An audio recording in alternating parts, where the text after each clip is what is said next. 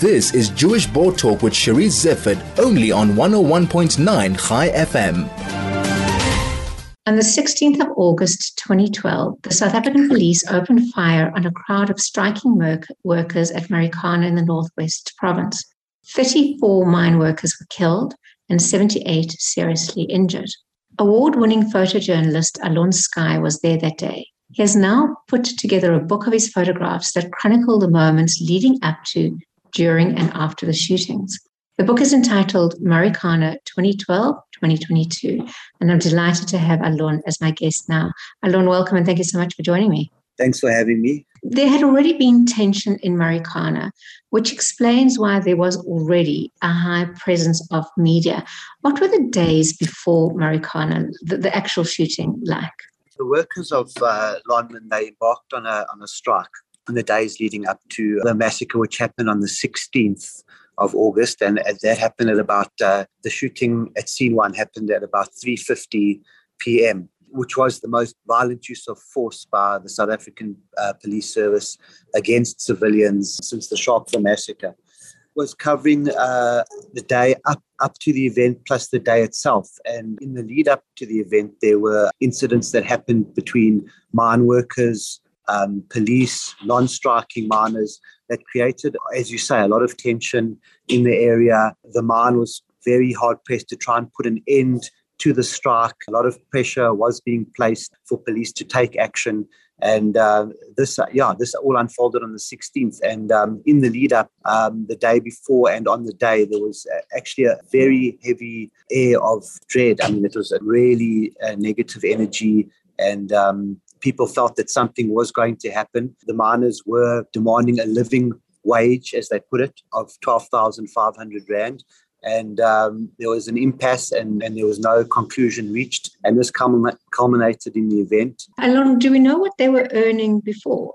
In the region of 4,800 Rand. So we're talking about real, real little money for people who are literally, literally at the coalface exactly. of our industrial toiling, society of industrial society toiling the earth and um, huge amounts of money were being made and uh, these movements striking mine workers as well as partners wives who are also involved in, in the fight for a for a decent living wage. As a journalist, you must also have a sense. I mean, you've been in this uh, profession for a very long time. You must be able to read your your uh, situation.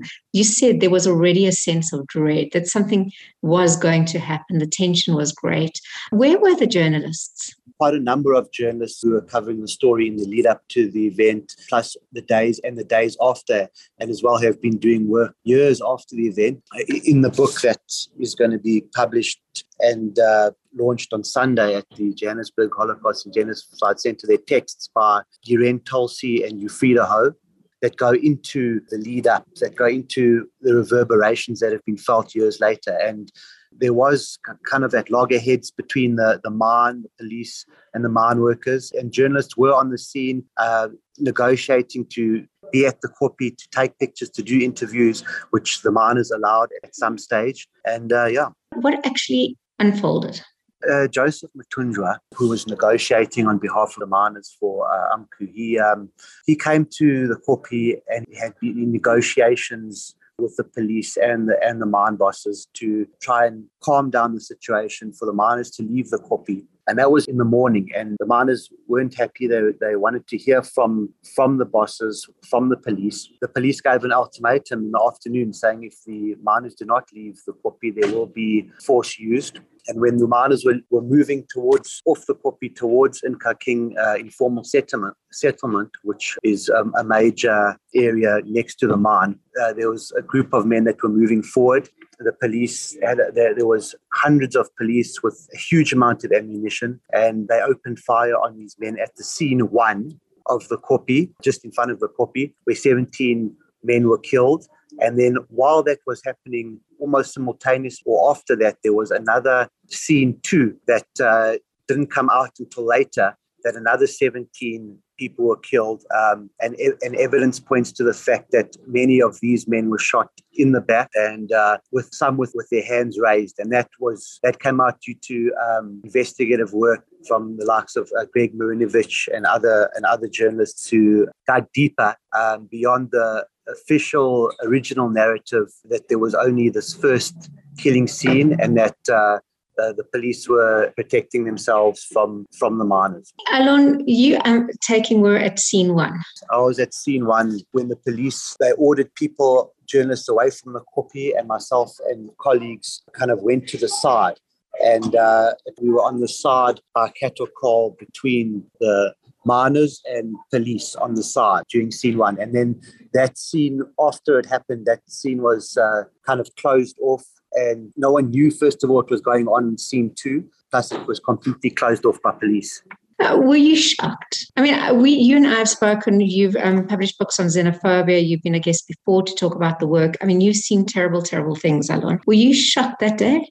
So uh, it was in com- a complete and utter shock how quickly the situation turned from kind of a protest to this complete use of deadly violent force. And after the, there was a lot of tear gas, rubber bullets, plus live ammunition. And um, after everything was so chaotic, I mean, at that scene, there was, I mean, obviously a lot of destroyed bodies, people who had been killed.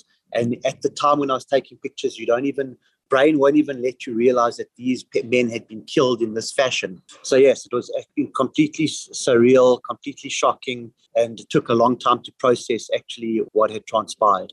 Alon, you, your book, which is absolutely beautiful in spite of the really, really traumatic and horrific um, subject matter. Your book is so beautiful, and your pictures, I mean, really, really capture the moment. They capture the essence of the people. Um, you've been, what happened afterwards? Did you stay on to, to take photos and get stories, or how did this book come about? Okay, so the book came about by so after the, the the lead up in the day of the massacre on the 16th of August, I did follow up stories in Marikana, as well as there was a ceremony at the site of, of the murders where families came to do ceremonies to try and cleanse cleanse the kopje where their loved ones had died. And I, I went back to those uh, to that ceremony as well as um, I was uh, assigned also by the Times newspaper. I was working at the time as the chief photographer to do um, coverage of the Farlam Commission. And um, also in 2020, I've been back to take aerial geographic and spatial images of the town of Marikana and of the various sites where things happen, as well as interviews with community members who are who are still struggling and there's a lot of uh, a lot of poverty and not much has changed in the community of Marikana uh, since since the massacre. Uh, there's a lot of problems with electricity as well as crime and also post-traumatic stress disorder. So people are still living the legacy of, of those events decade ago. And the book came about by wanting to to put it back into the public sphere to conscientize people about what did happen 10 years ago and also as a warning and maybe a pause for reflection and also to commemorate those that died during those events. So in the book, there, there are featured 44 people, 10 in the lead up, including uh, two police officers, Lonmin security guards, uh, as well as um, striking mine workers from scene one and, and scene two. So I thought at 10 years, people would be paying attention to the story of Marikana. And it, it really is a commemorative book just to, yeah, as I say, conscientize and, and stand as a as document of history not obviously a comprehensive, I mean, or a conclusive. There are so many journalists doing um, so much work around Marikana. That's just a point of reflection that the work that I've covered over, over um, a decade. And when you talk about PTSD, um, mm. did this book help you in any way deal with the trauma that you experienced and that they experienced? Yeah, I, th- I think in a way there was a catharsis, but I also think it did bring to the fore these kind of things that you suppress over the years that you try and keep out of mind. You know that uh, after I mean after the the 16th, I did struggle to go back. Even when I went back in uh, three months ago, I mean it was quite raw and it is quite it's quite traumatic to still relive this. But uh, I suppose as journalists, we put ourselves in these situations, and, us, and, and yeah, we have to deal with it. We rely on you journalists to kind of uh, bridge that immediacy. You know, you take the photos, and we get to understand and interpret from that. So you right there. There's there's nothing between you and, and what you photograph. Um, it's other than, of course, your camera. Alon, you say that nothing much has happened in the 10 years there, that the area is still poverty stricken. I'm sure there are still um, strikes. As South Africans, can we take from this? Well, I think so. Firstly, there were, I think, gains made by the strike 10 years ago as far as the resilience and the re- resolution to fight for a living wage. So I think there is hope out of that. Um, there's stories, of course, of the support of the wives and the women. And I think, I mean, there have been uh, small reparations. Families are still wanting to find closure and, and, and they, they say that during the Farlam Commission, not enough came out of it to know exactly what transpired on that day, how their loved ones were killed in that manner.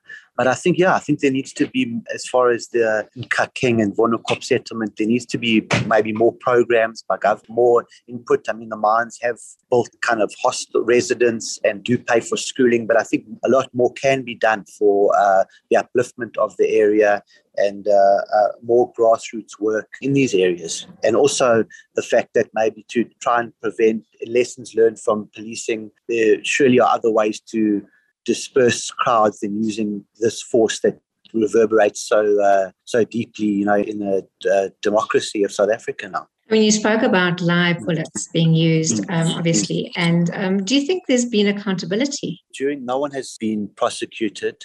There, there, there has been really no accountability. There were two policemen who who did stand trial in the for events that happened in the lead up to um, the 16th, but there has really been no accountability, and people are, have been have been saying that there needs to be some sort of accountability and apology from government. As government never apologized. No. And, and, can I ask you, um, our president Cyril Ramaphosa's name was mentioned at the time. Um, what, what was his involvement?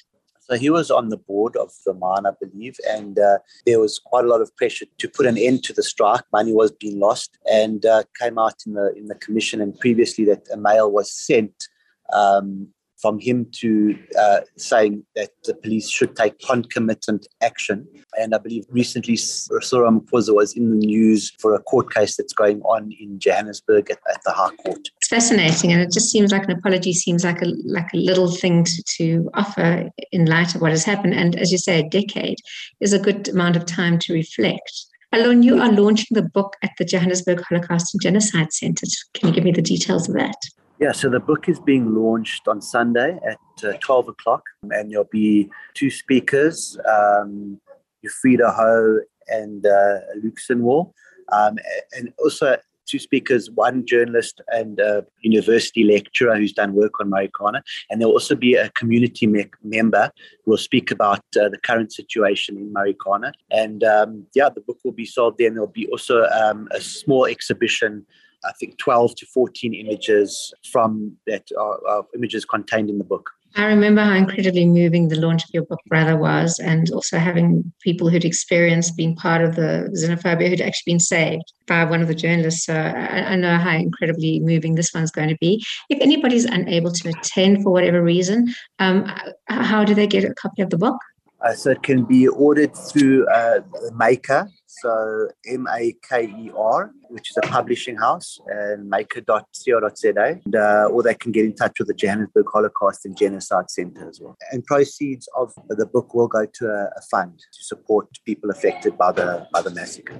Alon, and if anybody would like to attend the function, is RSVP essential or necessary? Yeah, you can, or RSVP to the um, Johannesburg and Holocaust and Genocide Center. Yeah. I'm afraid I won't be there because I'm away next week. Uh, but I promise you, had I been in Joburg, I would have attended Alon.